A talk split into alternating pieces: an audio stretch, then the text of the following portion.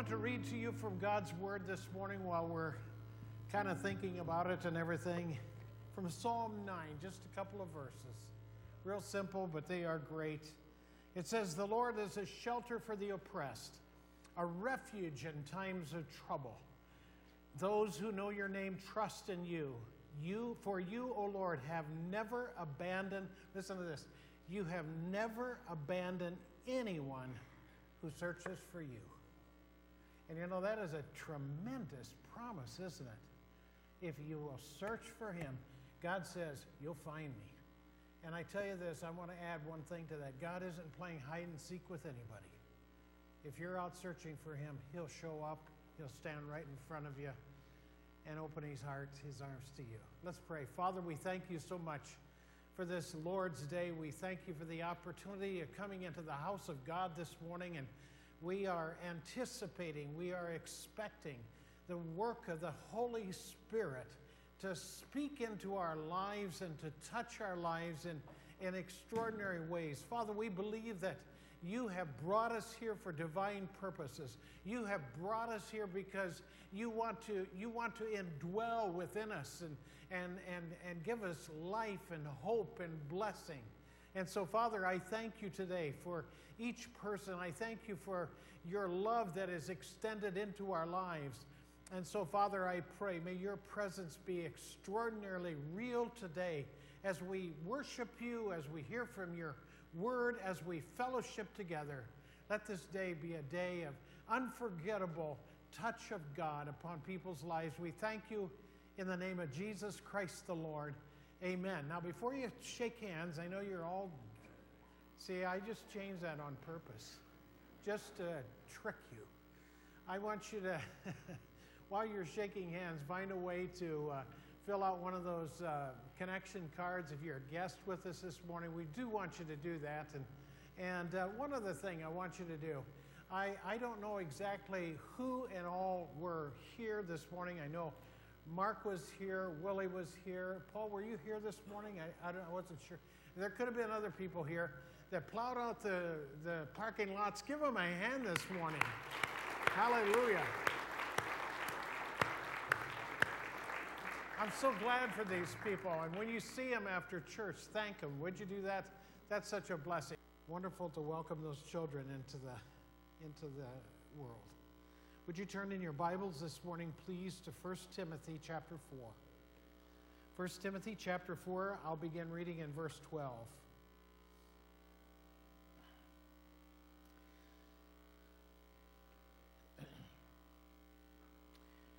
1 Timothy chapter 4, beginning in verse 12, the Bible says this Let no one despise your youth, but be an example to believers in the word, in conduct, in love, in spirit, in faith, in purity.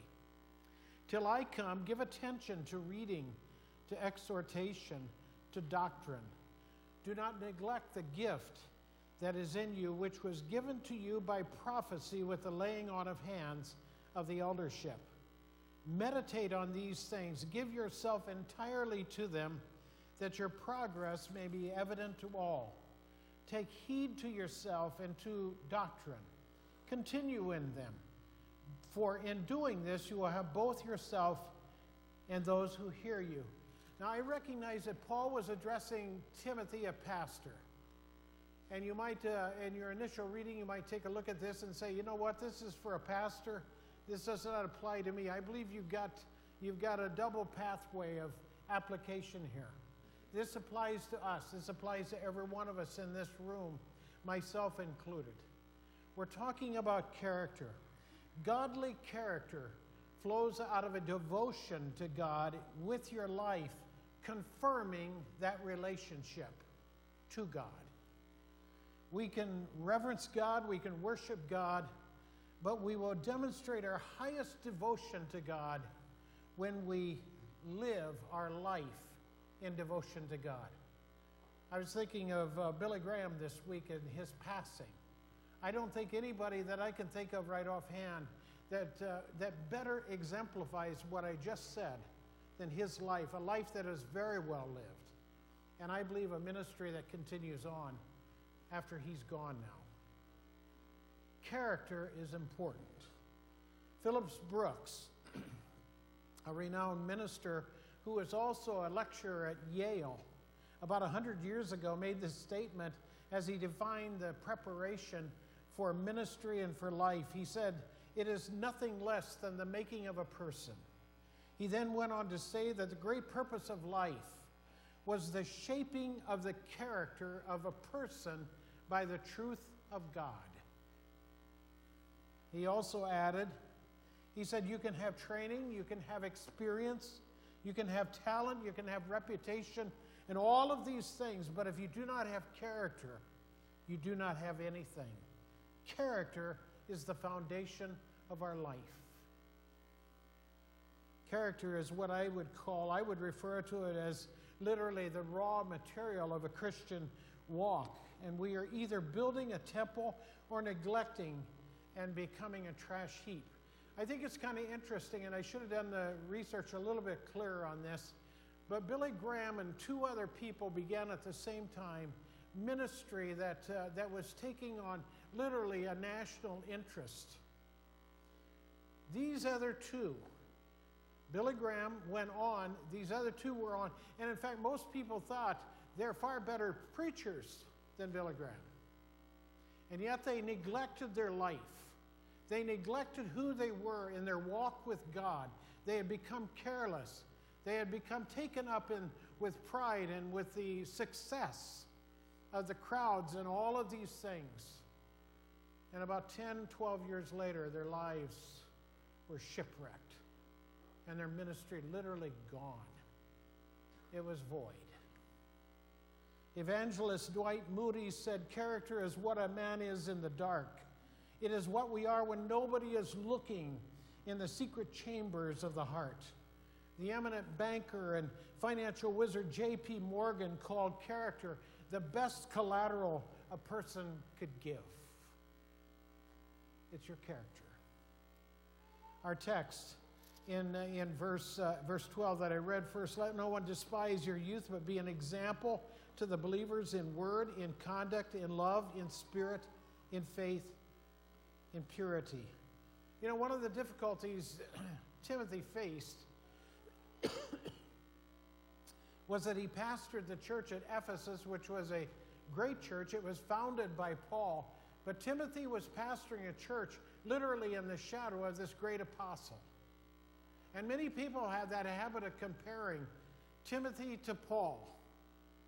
Paul casts a huge, long shadow. And now, don't misunderstand when he says, don't despise your youth. Timothy wasn't some teenager. Uh, a lot of people feel he was probably in his late 30s or 40s.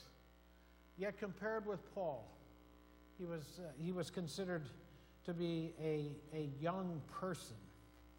Character. Character is what. character is what Jesus described in the Beatitudes and then went out and demonstrated it in his own ministry and his own life. It is character that surrounded the wonderful, uh, wonderful qualities of Paul's life that he went on to call the fruit of the Holy Spirit.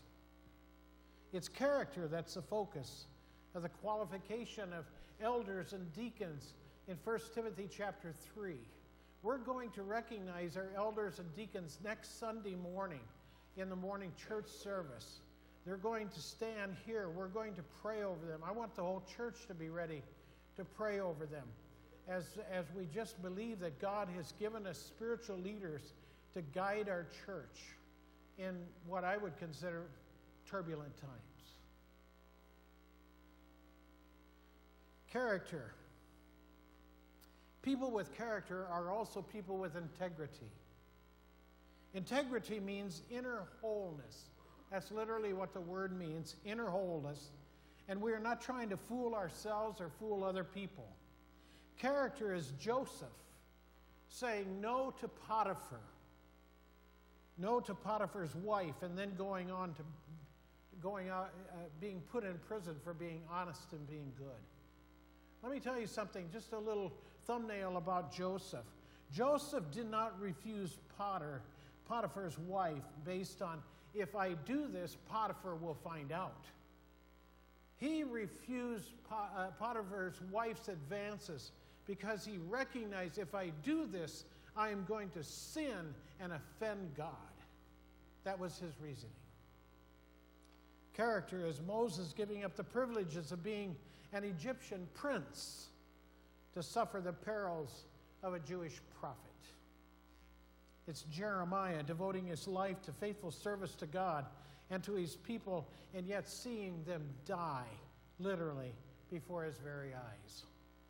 It's Paul saying in Acts chapter 23 and verse 1 I lived in good conscience before God and before this day. it is Martin Luther standing trial and stating, Here I stand. I can do no other. God, help me. Amen. It is the missionary Jim Elliot writing in his diary just hours before his martyrdom. He is no fool to give what he cannot keep in order to gain what he cannot lose. Character is telling the truth when a lie would help you escape trouble. Character is not cutting corners when you know somebody isn't going to inspect it. Character is living your life out for God and fearing only God and seeking only Him, no matter what others may say or do or how that may affect you in the long run. I don't believe there's anything more neglected today in our modern culture and our society than the issue of character. I thought about this this week as I just kind of ruminated on these, uh, on my notes and everything, and I thought, I don't know if I, I, I wonder if I could be a politician. Not that I have really a great interest in that, because God didn't call me to that. But I thought, character.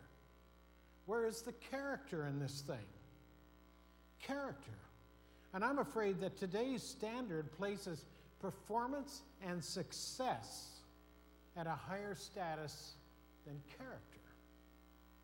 And that's a problem. There's a prevailing, prevailing conviction today in America that character does not count for some other odd reason. And as I mentioned, it seems to me this has some truth in the uh, political arena. The pollsters tell us that lifestyle and leadership are not related. But folks, nothing could be further from the truth. Lifestyle, lifestyle and character are truly related. And they cannot be separated. Just because what I am on Sunday morning, I must be that on Sunday or, or, or on Monday morning, or Tuesday or Wednesday or whatever day that might be. It's who I am. It's it's what's in here, it's the integrity of our life. To a certain degree, we often hear the statement concerning the great character debate in this society. Well, I believe it's important for you to know there's no such thing as a character debate when it comes to serving God. God doesn't have that debate. God lays this out for us. This is His Word. And His Word tells us completely how we are to live and the expectations of our of our life. when I look at verse 15, it says, Meditate on these things, give yourself entirely to them, that your progress may be evident to all. That means people are going to see the gospel lived out in my daily life and in your daily life. Verse 16 says, Take heed. In other words, to watch your life. Take, a, take careful paying a, excuse me, paying close attention to your life as to, as to how you are living it. Building character is a difficult process and one that's going to involve all of the experiences of life. It's a cumulative work. Character doesn't happen overnight. It doesn't happen just because I hear a message on character on Sunday morning. and says, okay, I'm going to develop character. That's a good decision, but your character is a cumulative work that, that, that occurs over a period of time, a long period of time. Our character is strengthened during times of suffering and trial when we have to totally depend on God and the grace of God to bring us through that season of difficulty. Character comes from discipline and devotion, it comes from courage and commitment But I can tell you this character is rarely built on solitude.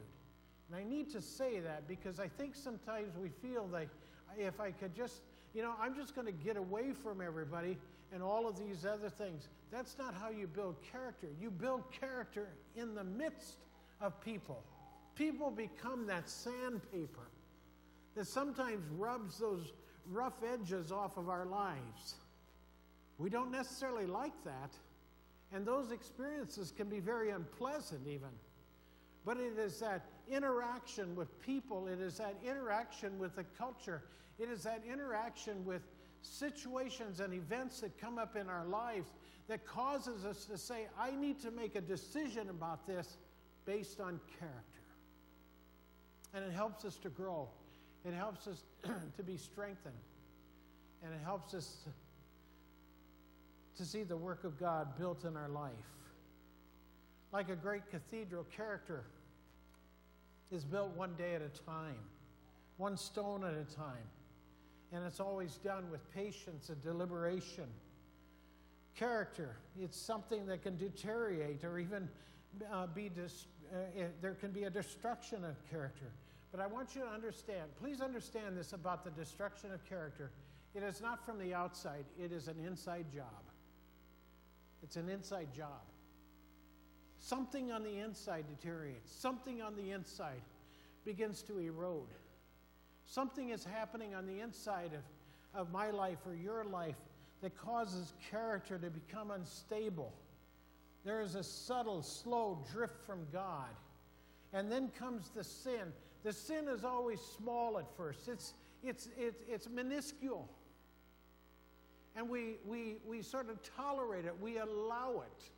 But sin never stays small. Sin never, never allows itself to be captured and, and corralled in a small place. Sin has the propensity to continue to grow. And as it does, it begins to consume the areas of our life and the areas of our character. Proverbs chapter 4 and verse 23 says, Keep your heart with all diligence for out of it flows the issues of life. It's my heart. It's my heart that I keep with all diligence. Life is built on character, and character is built on decisions that we make. I decide about character, I make a decision about character. It's the daily decisions that we make small and great, and each one becomes a, a stone that we cement into the structure of our life.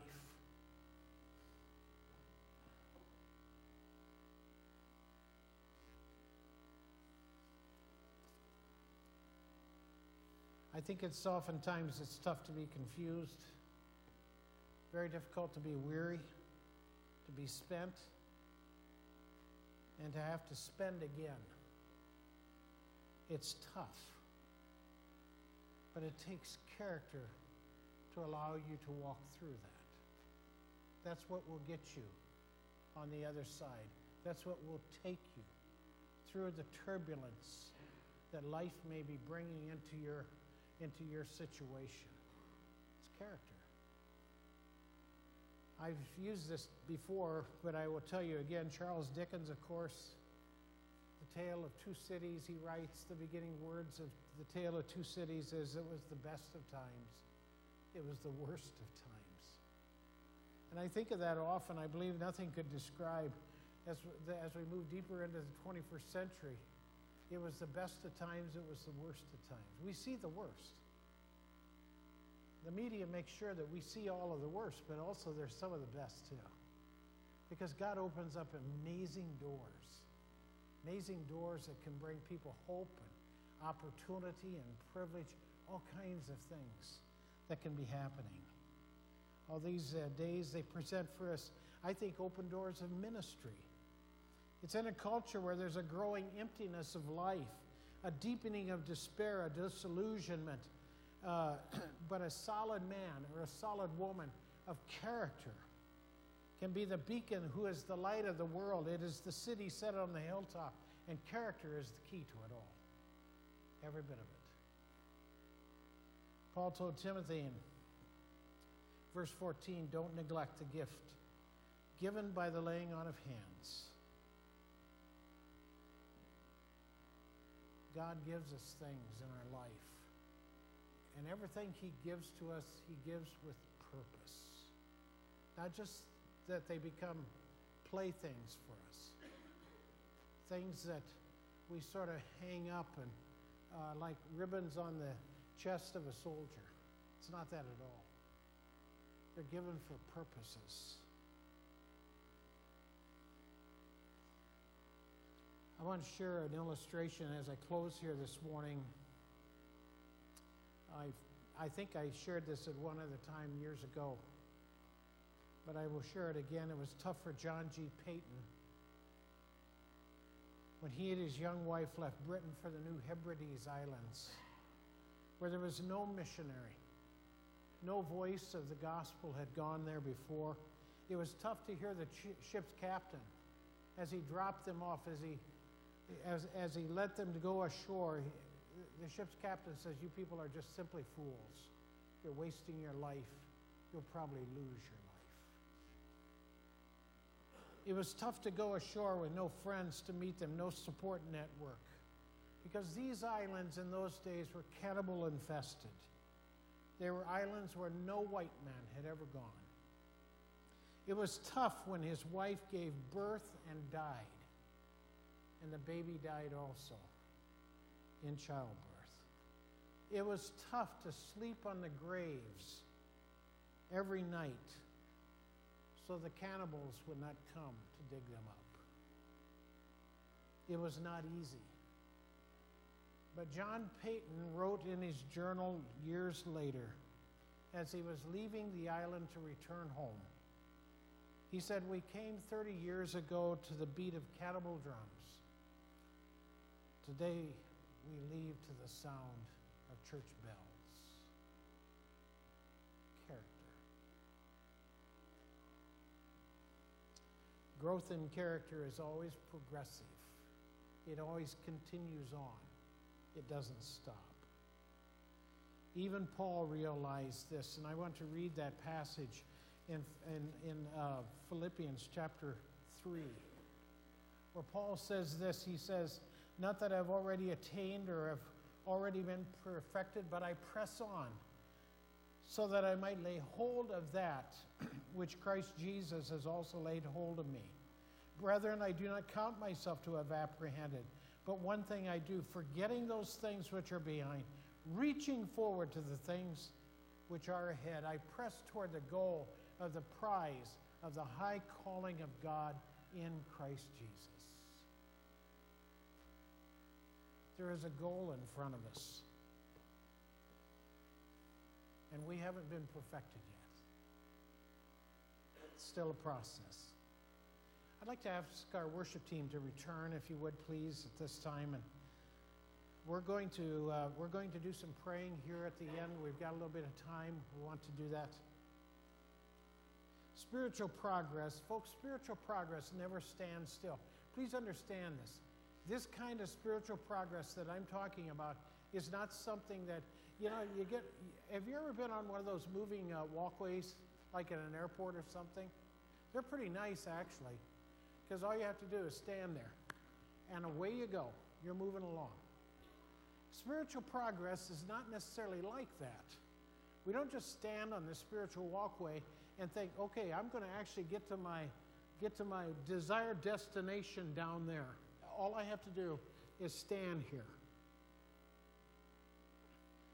I don't know if this is a good illustration or not, but I always walk on those things.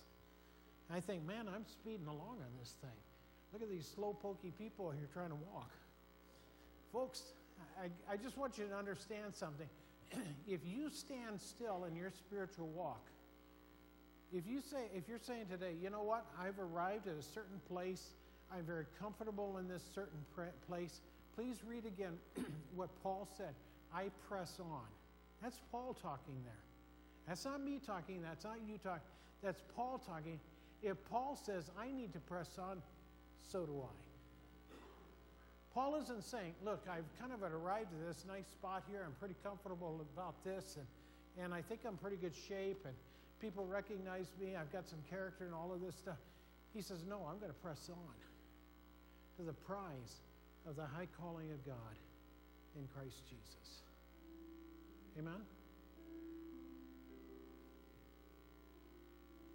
That's awfully important, folks, because I believe that we're living in an era that if we just say, I'm deciding to stand still, in essence, we are actually going backwards.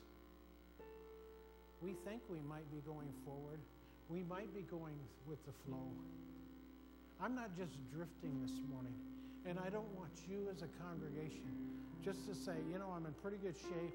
I'm just going to kind of go with the flow. I'm just going to drift along here. That's an awfully good way to just collide with stuff and go over the dam. Train yourself to be godly, Paul said. It's an athletic term. How many of you watched a little bit of the Olympics over the last 10 days? I, I, I watched a little bit of it. Joan watched all of it. She's really into curling. Curling. I'm not sure. I think I could probably handle that sport. But you know what? I watched some of those cross country people. I've done some cross country skiing. I did it in the military, and ooh. And when you're loaded down with all kinds of stuff and everything, that's a, that's a tough sport. And going uphill is a killer. And I watch these young athletes go up the hills and go around the turns and all of this thing. And I said, man, I'm telling you, you've got to be in shape to do this. You're going to die. Me, one hill, dead. You don't have to call the MT. You call the call Dean Weishauer. Get the wagon up here. But you know what? They didn't get there, did they? Just because on February 10th they said, hey, let's go cross country ski and win a gold medal. Man, these people have been practicing and working and working and working endless days. It wears me out to think about that. You know, some of you have got a laugh that I think is just, you know, that wasn't really that funny. I think I'm I think I'm standing up here and you're looking at this guy. This guy, he's lucky to get to the back. His first stop is at the stack table.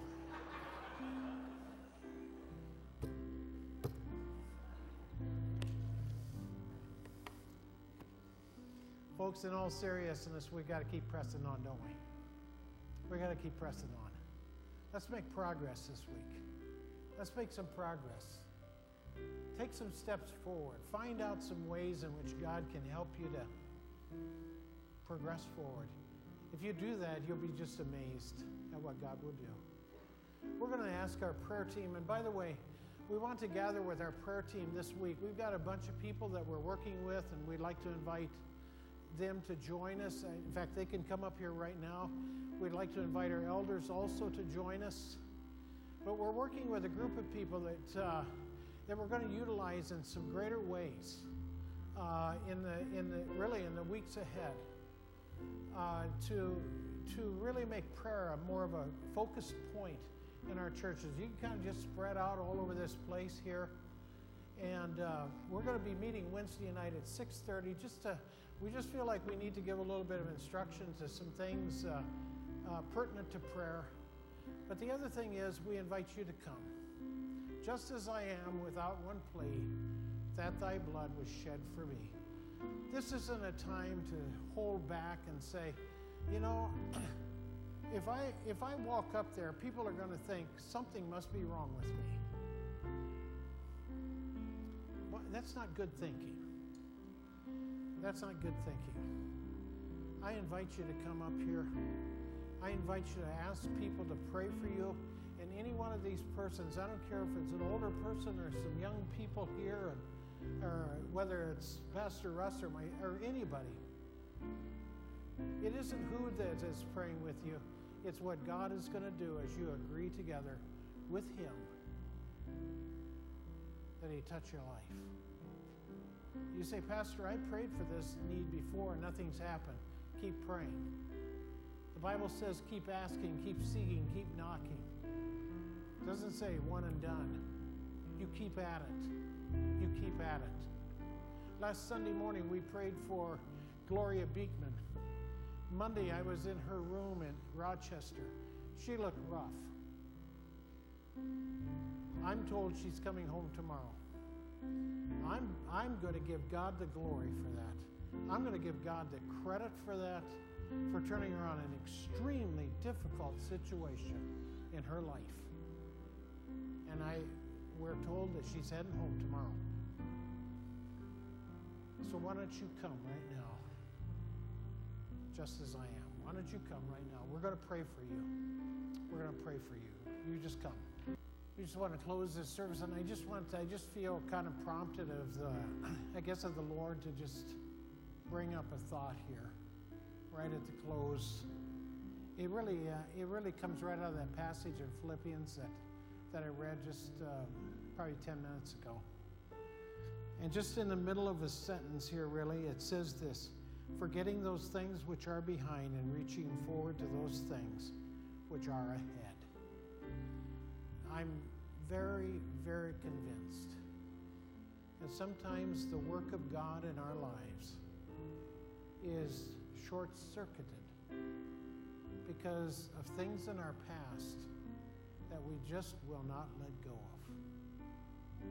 It may be sinful events, maybe, I, I don't know what it could be. Just experiences and things like that that didn't turn out so well stuff that went wrong. And sometimes these things can just, they, they can become, a, they, they become like an anchor. And we can't seem to, uh, and we can't, we, we can only get so far and then we kind of get pulled back, kind of get stretched back. And we're going to pray here, forgetting the past. I, I'm convinced that that's a gift. I really am. It's a gift. And I'm just going to pray that God will release his gift of forgetting the, the stuff that may be dragging you down. Father, I pray in the name of Jesus this morning. I pray for the people that we have prayed for at the front of this church today that absolutely every need, every desire is going to be fully met in Jesus Christ. Father, we look forward to hearing the reports of victory, of answered prayer. Father, there's one thing else that we bring before you, and that is the forgetting of the things of the past things that drag us down, things that things that hinder us, things that cause us sometimes even to stumble ourselves. Father, help us to have what I call that gift of forgetfulness of the of the stuff that has attached itself to our life that simply doesn't belong anymore. That sometimes even puts a shroud over our character makes it hard to see. So, Father, I pray for people today that perhaps areas of their life that they're even thinking of right now, help them to forget, to set it aside, and then press on, press on, press on to the things that God will give to us. And I thank you for this in Jesus' name. Amen. Would you stand with me, please? Let's lift our hands for the blessing of God. Let's do it together. Father, may the Lord bless and keep your people. May the Lord make his face to shine upon us and be gracious unto us. We thank you for that great grace that lifts us above the, the, the, the things of this world and helps us to see the blessing and the glories of God. Cause your face to shine into our lives and then be totally reflected in our character and our love for others. We thank you in Jesus' name. Amen. Amen. God bless you.